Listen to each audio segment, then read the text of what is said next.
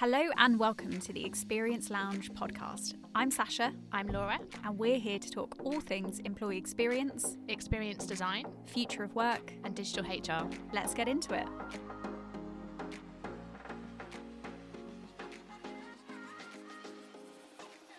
Hello and welcome to episode two of season three of the Experience Lounge podcast. I hope you're all doing well.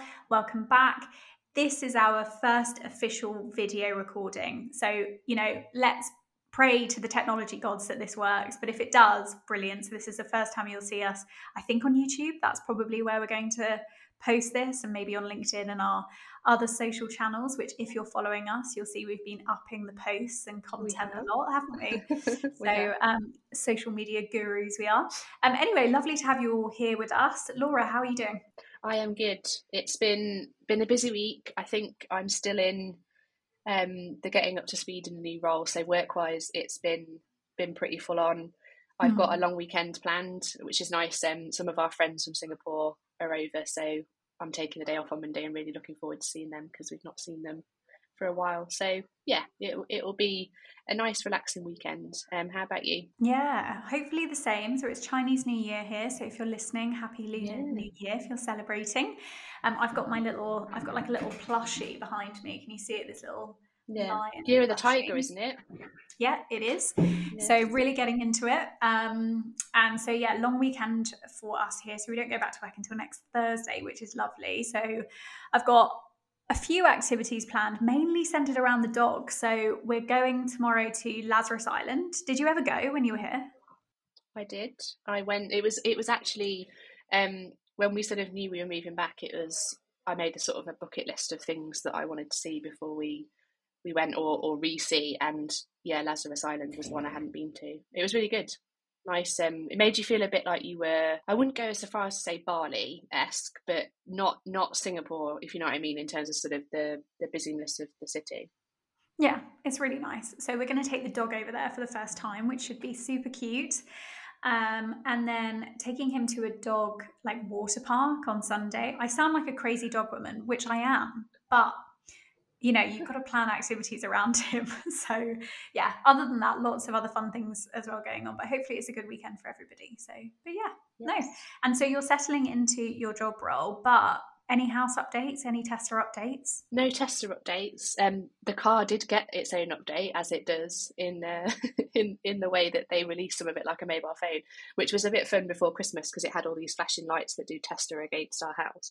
Um but house-wise very exciting. Our um, mortgage offer got approved yesterday. So that means providing anyone that's bought a house in the UK would know it can be a lengthy process.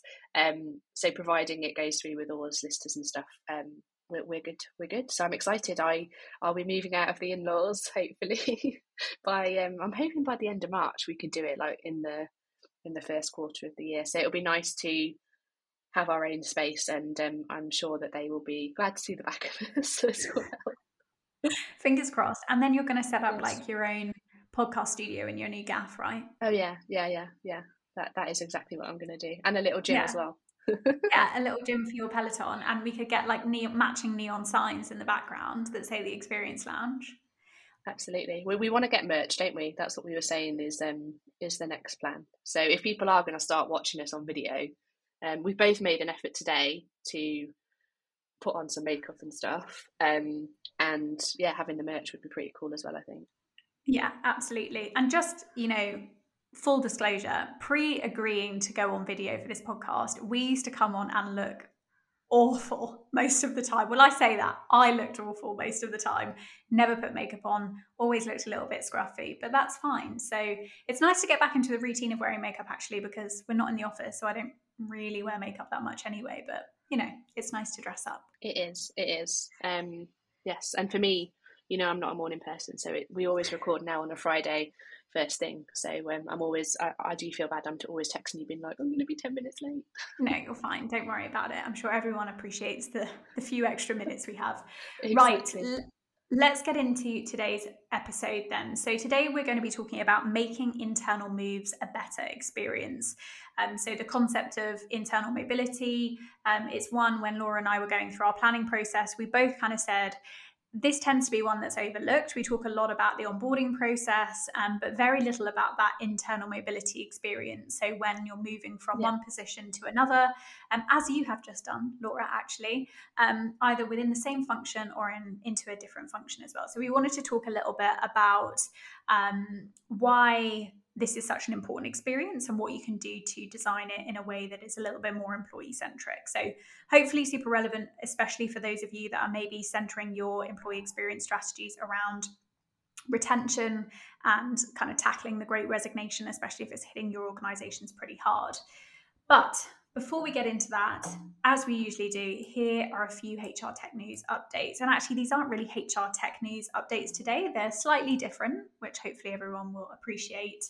Um, so, first one, which I thought was quite nice, um, especially, well, not nice, it's, it's actually really awful, um, but one that follows on quite nicely from our previous episode on project failures, is there was some news published in Forbes this week about a pay apocalypse at Google. So it sounds like they went through some kind of payroll re implementation or technology change. Um, but here's a snippet from the article. So it says some Google employees found that their entire first paycheck of the year had been sent into their retirement accounts due to a technical error, according to Bloomberg. What one employee dubbed Paypocalypse 2022 in the latest high profile payroll mistake. Um, and then there's a few other bits here as to how Google responded. But I just thought it was really interesting because this is our worst nightmare, isn't it? This would be the worst. Yeah.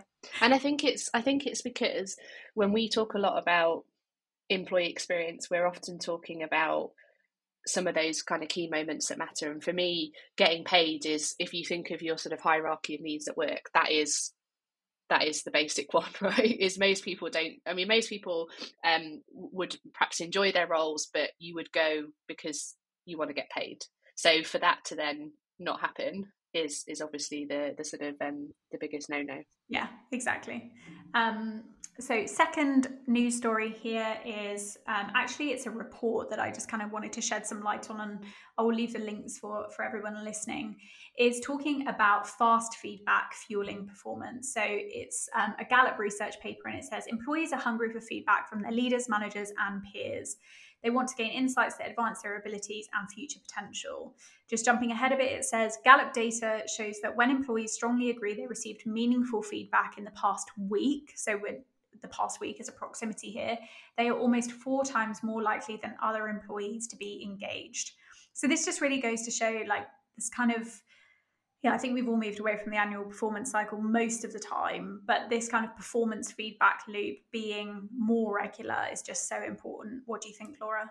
Yeah, definitely. I think it's um it's that real philosophy of in the moment feedback that then means it's tangible and actionable. Because I think what you sort of used to see in organizations is that you'd have the annual performance review and people would kind of save up that window to send out all of their feedback requests, whether that was like on a you know platform that you might use from a tech perspective or over email.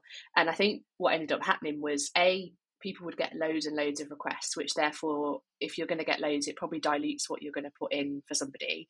And then secondly, if it's not specifically about an, a sort of a project that you've been working on or, or a piece of work, then actually you end up with quite generic, oh, like Laura's a nice person. You know, it, it's not it's not anything actionable. So I think that in the moment feedback, when it's related to something really specific, is that view of um, aggregated performance. I think, which is um, which is then I think going to lead to that sort of hyper performance. Is that you're able to make those sort of small tweaks as you go, and then you perform better overall. Yeah, totally agree.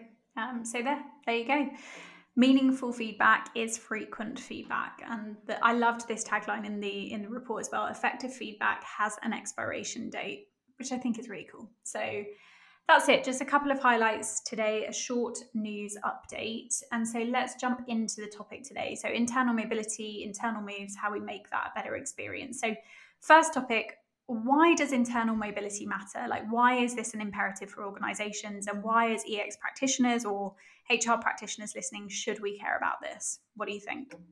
I think we talked about it a little bit in our previous episode. There's a there's a backdrop at the moment in terms of the Great Resignation, and there are there there is a lot of research actually that disengagement of of, of employees can cost companies millions and millions of dollars, um, up to 60 million a year actually, and that replacing an employee can cost up to two times the employee's salary. So there's there's a a definite kind of cost element to it. I also think there's a a sort of EVP branding element actually as well, in the sense of if you sort of see a mass exodus of, of people leaving the organization and, and I think we're quite familiar with platforms like Glassdoor where people will kind of rate that experience mm. externally mm. of um, of their employers. I think that has a massive potential to have impact on your EVP and mm. then your ability to um to, to attract talent. I think there's also the piece about knowledge and and sort of retention of that knowledge, particularly if people are doing roles that are quite specialist. And mm. I do think though there's something about when is it the right time for people to perhaps move internally, or when is it the right time for them to leave the organization with a view that they could always come back.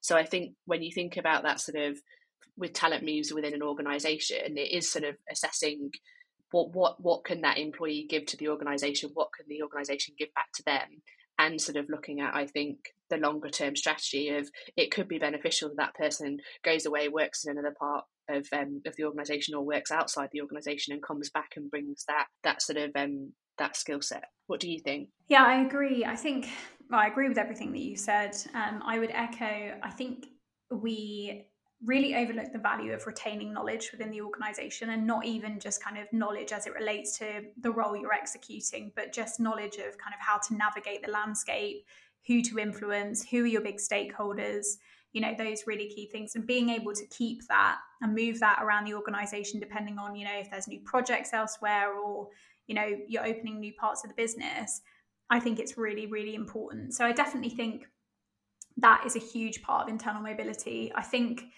the other thing is around that retention piece. If i go into an organization or if i were to go into an organization I want to know that there's an opportunity for me to move, um, not only yeah. going to another organization, but being able to step into a new opportunity if I fall in love with working at that organization. So I think you know you can't be inspired by something you can't see you can't get excited about a role that you can't apply for or you can't see other people moving into as well so i think you know when an organization makes a promise like we care about our people we want to develop our people you know i think part of it is that providing development resources and opportunities but actually it's about that career piece and providing that next step and providing coaching to move into that next step. So I, I just think it's so important from a, ret- a, retention perspective and that attraction piece because I'm sure there are people that will look at organizations and see is there somewhere I can stay if I choose to do so. So I think it's super important. Um, and I and I think again we kind of touched on this beforehand. It's a process that we've overlooked, and maybe it's because volumes aren't necessarily there. Because so often when people move, they move on to another organization. Um, but I, I certainly think this is one that we need to get right. And, you know, it's, it's also really risky for organizations if they move a great person into a role where they're not thriving um, because you'll lose them then. And I would love to look at like a data question here, but you know what is the average tenure once someone moves into a new role within the organization? And what are the driving factors of them leaving if they do leave? You know it would be really interesting to see. What do you think? I think it would be super super interesting because i think that there's definitely the piece around when people do move internally and i know we're sort of going to cover this in the next bit of the episode how do organizations support them particularly i think if it's it's a talent move that's perhaps into a role that's a bit different to what they might have done previously. I think that that sort of how how do you support people? Because I think so often we focus on um, the onboarding experience when people join us externally, but it and we've talked quite a bit um, previously about experiences where employees might have some time out of the workplace, i.e., if you go on maternity leave, and we talk about sort of re onboarding people back into the organization then but actually i do think there's there is something about how do you make that transition more seamless and don't necessarily just leave leave people up to their own devices because i think there's probably a crucial period of of sort of you know the kind of 30 60 90 days where it, it, it does feel a bit like when you're joining a new role or, or sort of new organization and, and i think you have similar feelings actually to what you would have if you were joining an organization externally as well and and i almost think that view of trying to treat it like you're being onboarded into a new role is is probably probably I don't think loads of organisations will do it, but I think it it probably is the way to look at it from an experience yeah. perspective.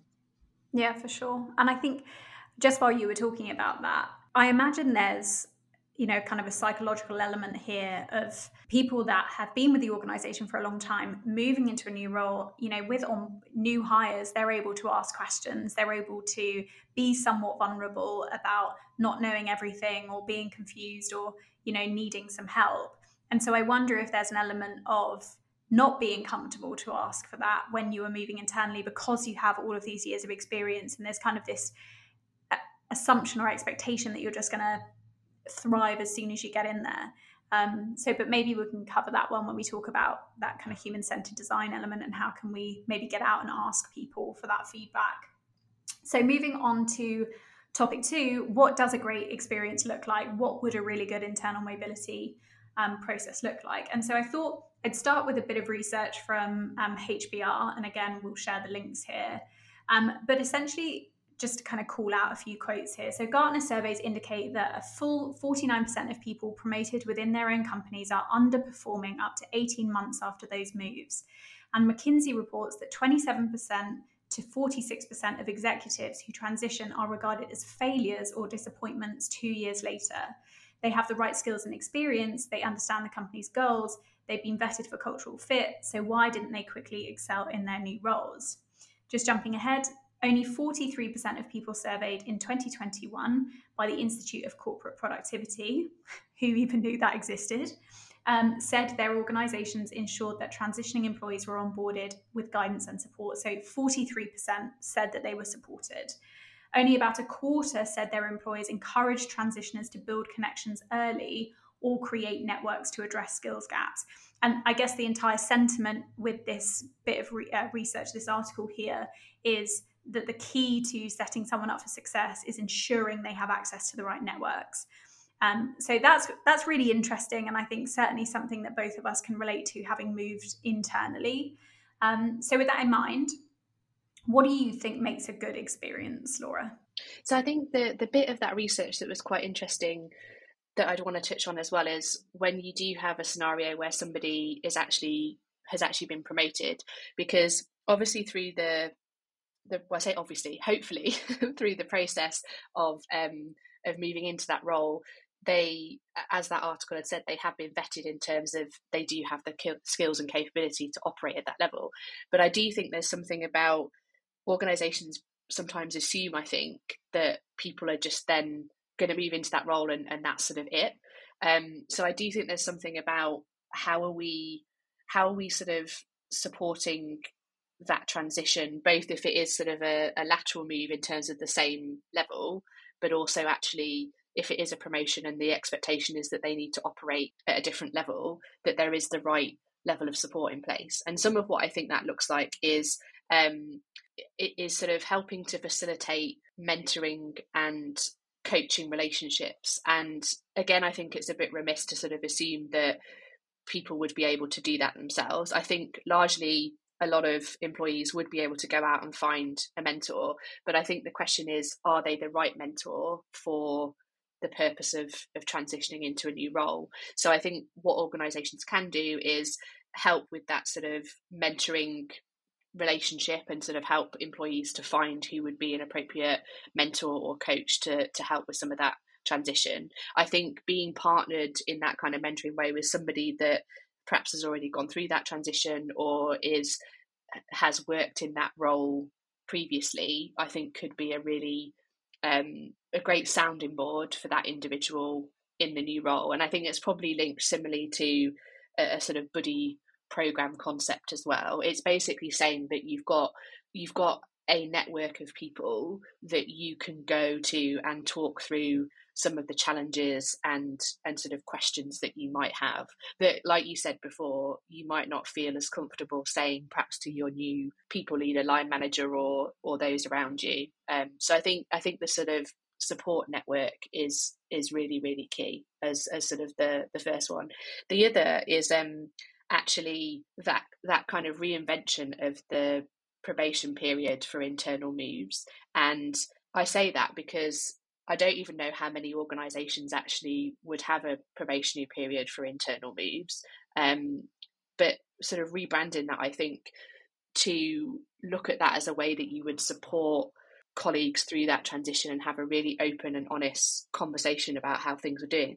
And I think that's important in the sense of it also goes two way because it's not just whether the organisation thinks that the individual is performing in that new role it's also is that new role what the individual was expecting it to be? And, and i think that sort of real honest conversation in terms of actually these are things that i think might be working these are things that i think might not be working. I think that that sort of conversation is really valuable rather than which the article i think was sort of saying is you get 12 18 24 months down the line somebody turns around and goes actually that's not the right person for the role. And it's like well you know we could have done a heap of interventions during that time in order to um to support them. So they're just a couple of um mm. of, of, of, thoughts for me. What about you sasha? I agree and just to build on that as well so i maybe this is an idea for another episode. I actually think there's a call to reinvent the entire concept of a probationary period to be honest with you just because i think it's so it's slightly archaic because you know, when we talk about the probationary period, it's so one sided. It's the company deciding whether someone is the right fit. But actually, the reality is more so today than ever, it's also a trial period for employees. So, how can you reframe yeah, that in a way that it's more engaging and I think more personal and uh, kind of i don't know more meaningful as well.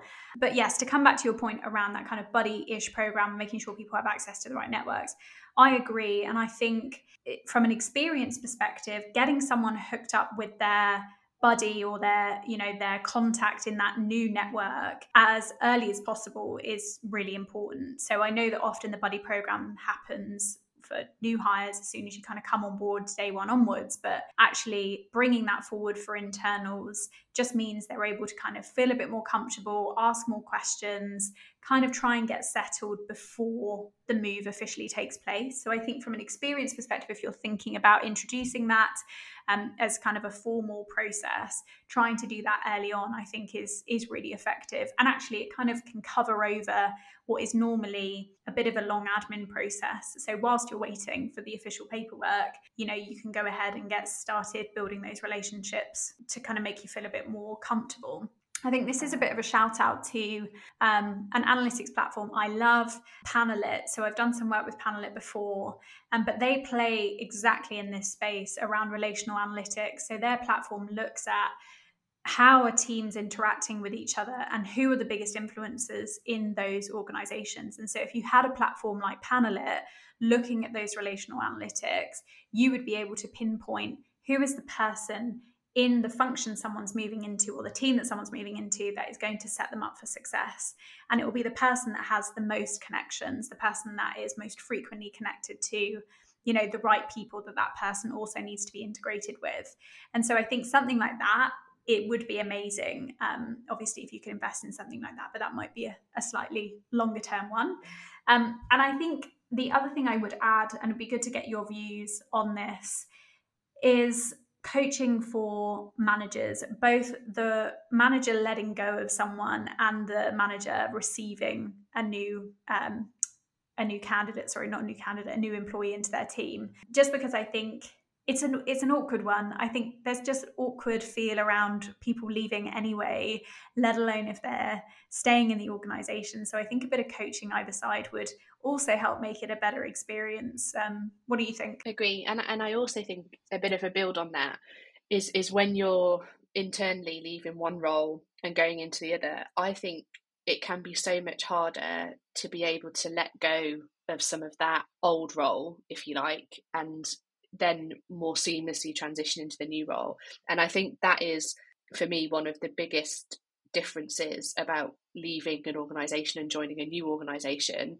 versus a role internally. And I think we do need to provide more support to managers, and I think you know through coaching um, is, is sort of one avenue in order to try and help make that transition as smooth as possible because I do think sometimes you're not setting somebody up for success actually if they're still being expected to to hold on to chunks of of, of previous role and then move into the new one. And I think that's things like making sure that you've got backfills in place for the old role, so people are sort of coming in and taking over those pieces of work, so that that new person really is set up for success. And I think also, in the same way that you sometimes see people leave an organization, if they can, maybe take a few weeks off to sort of reflect, then get your energy levels up and, and ready to move into the new role. How is it that organizations could facilitate some of that? Because I think what you're doing, if you're not thinking about that transition sort of more holistically, you're then actually you're sort of just not setting somebody up for success and therefore i think no surprise that some of those articles are saying actually in, in 12 months time the person wasn't performing how I thought they would and that's it's kind of like well yeah because they were they were carrying all that stuff. There wasn't a proper transition. The managers um, didn't talk to each other you know and and and. So you can see why those things um, may then happen if it's not sort of managed in the right way I think. Yeah for sure. I wonder if more so at a senior level as well. There's some work to do around branding internal moves and thinking about how they're announced to the business in a way that enables that transition more seamlessly. So, looking at you know how do we announce this so that someone can let go of that stuff I, I, I wonder if that's a part of it as well so like if you're thinking about the kind of end-to-end process that someone will go to go through all that life cycle of how do we announce it to the business? What's the communication element of that to enable them to be successful? Because you're totally right. When you leave an organization you close that laptop and you're like do you know what? Lisa in accounts i don't care anymore and i don't have to care anymore. Whereas when you're an internal you can't just ignore them. You can't delete your emails or move over. And i think that's something that we'll never re- i don't think there's any you know there's no way of getting rid of that unless you work in a really transactional role which is probably more junior where you can hand off to someone completely but i think there's probably more creative and structured ways of making that easier so yeah no i think it's really it's a really really interesting point i also think simple but documenting what that process looks like is really key. I think we do a great job of doing that for onboarding. So most organizations have a here's your onboarding journey, but for internal moves, that's kind of lacking. So, you know, having that and also publicizing that internally on your internal job site as well, I think might help to remove some of the anxiety from your internal applicants about what does this look like for me and how am I going to be able to manage that alongside my other roles? So I, certainly think there's a benefit to doing that. What do you reckon? Yeah, definitely. I think I think it sort of lays out then more clearly expectations from all sides. So from you know the employee moving from their old role into the new one, but also like we talked about that sort of transition for for managers as well because I think that is so so key for them to get that experience right. And also actually we have we sort of haven't talked about, but sometimes also then the impact of the people who are in the team of the individual moving because often actually they're the most impacted in terms of if that transition isn't sort of managed very well are they are they sort of then with the manager who's moving who can't give all the people in their previous team all the time that they need but actually they're trying to sort of set themselves up for success in the new role. So i do think there's there's definitely a need to sort of document that and make that more clear i think for for lots of different sort of um, stakeholders i suppose in the process. Yeah absolutely agree. Cool. All right so topic three before we wrap up what employee experience design or human centered design um, methodologies can organizations use to improve their internal mobility experience so apart from kind of absorbing ideas and a little bit of brainstorming. What do you think people can do, Laura? I would say our our sort of usual approach that we um that we often talk about. So the key thing is going to talk to employees that have gone through that process because I think as with a lot of the human centered design techniques and, and what we focus on in EX, it's understanding that employee lens. Because I think if we don't do that, it has the potential for this to to be a sort of um, a process that kind of HR design based on what they think as opposed to kind of going and, and talking to to people that have been through that process and i also think talking to employees at a range of levels across the organization because I think there will be differences probably in your experience based actually on the seniority. And I say that because it's the the expectations the nature of the role.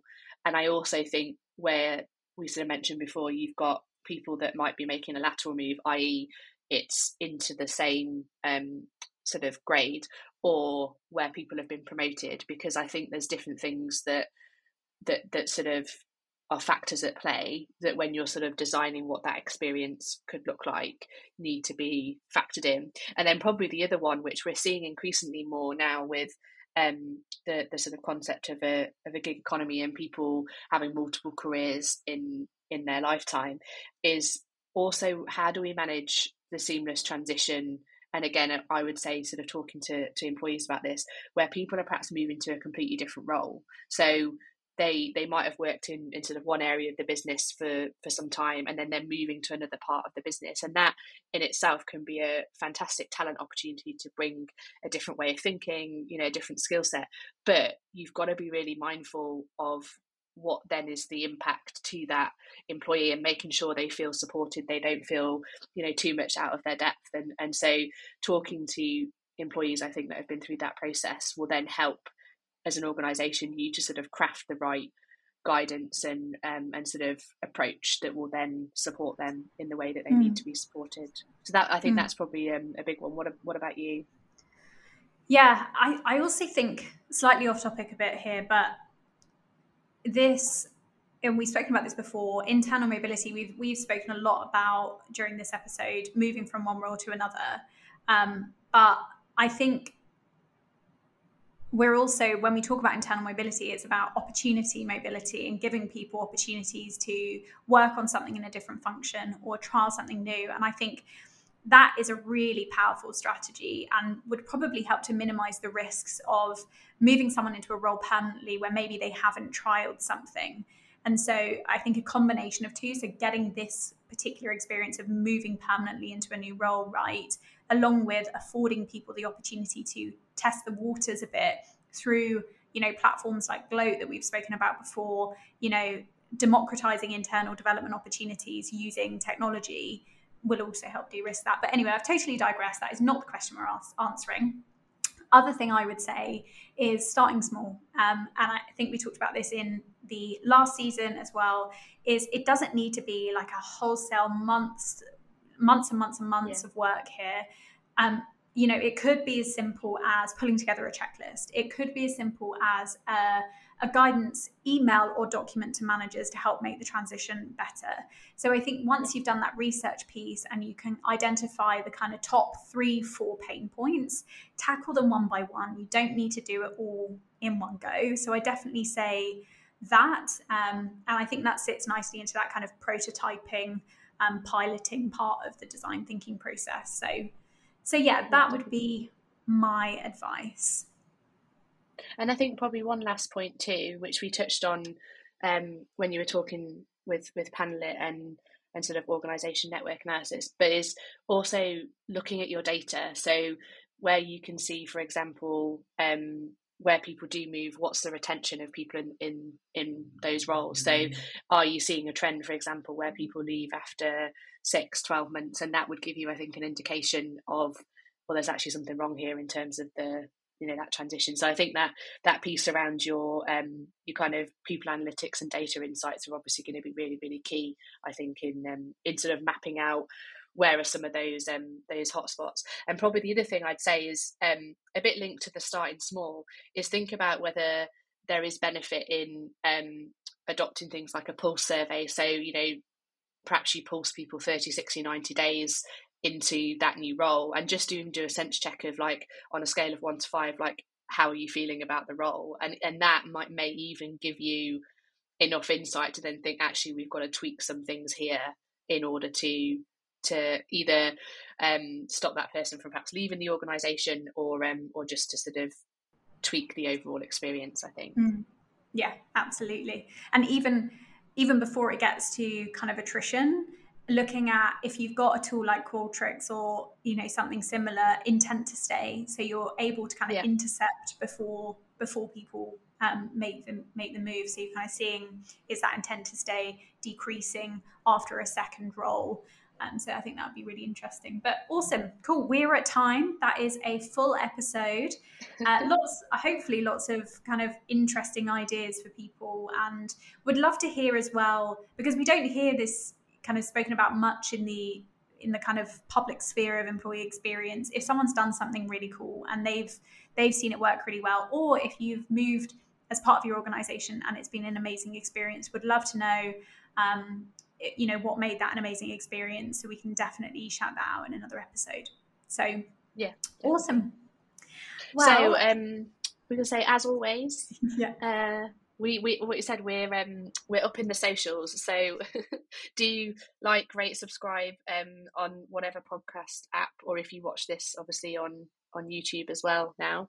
Um but we've also got um an Instagram handle which is the Experience Lounge podcast. And we also have um, a LinkedIn page, the Experience Lounge. So do go and check it out because that's how you'll get all of um, all the updates on what we're recording, um, some our attempts at stories and reels. Tragic, so like exactly, you'll get to see some of that two aging women trying not to age. That's what we like. Trying our best with reels though. Um, so yeah, go ahead and check them out. But thank you all so much for watching or listening, and we will be back next week with episode three. Have a great weekend. See you then. Bye. Bye.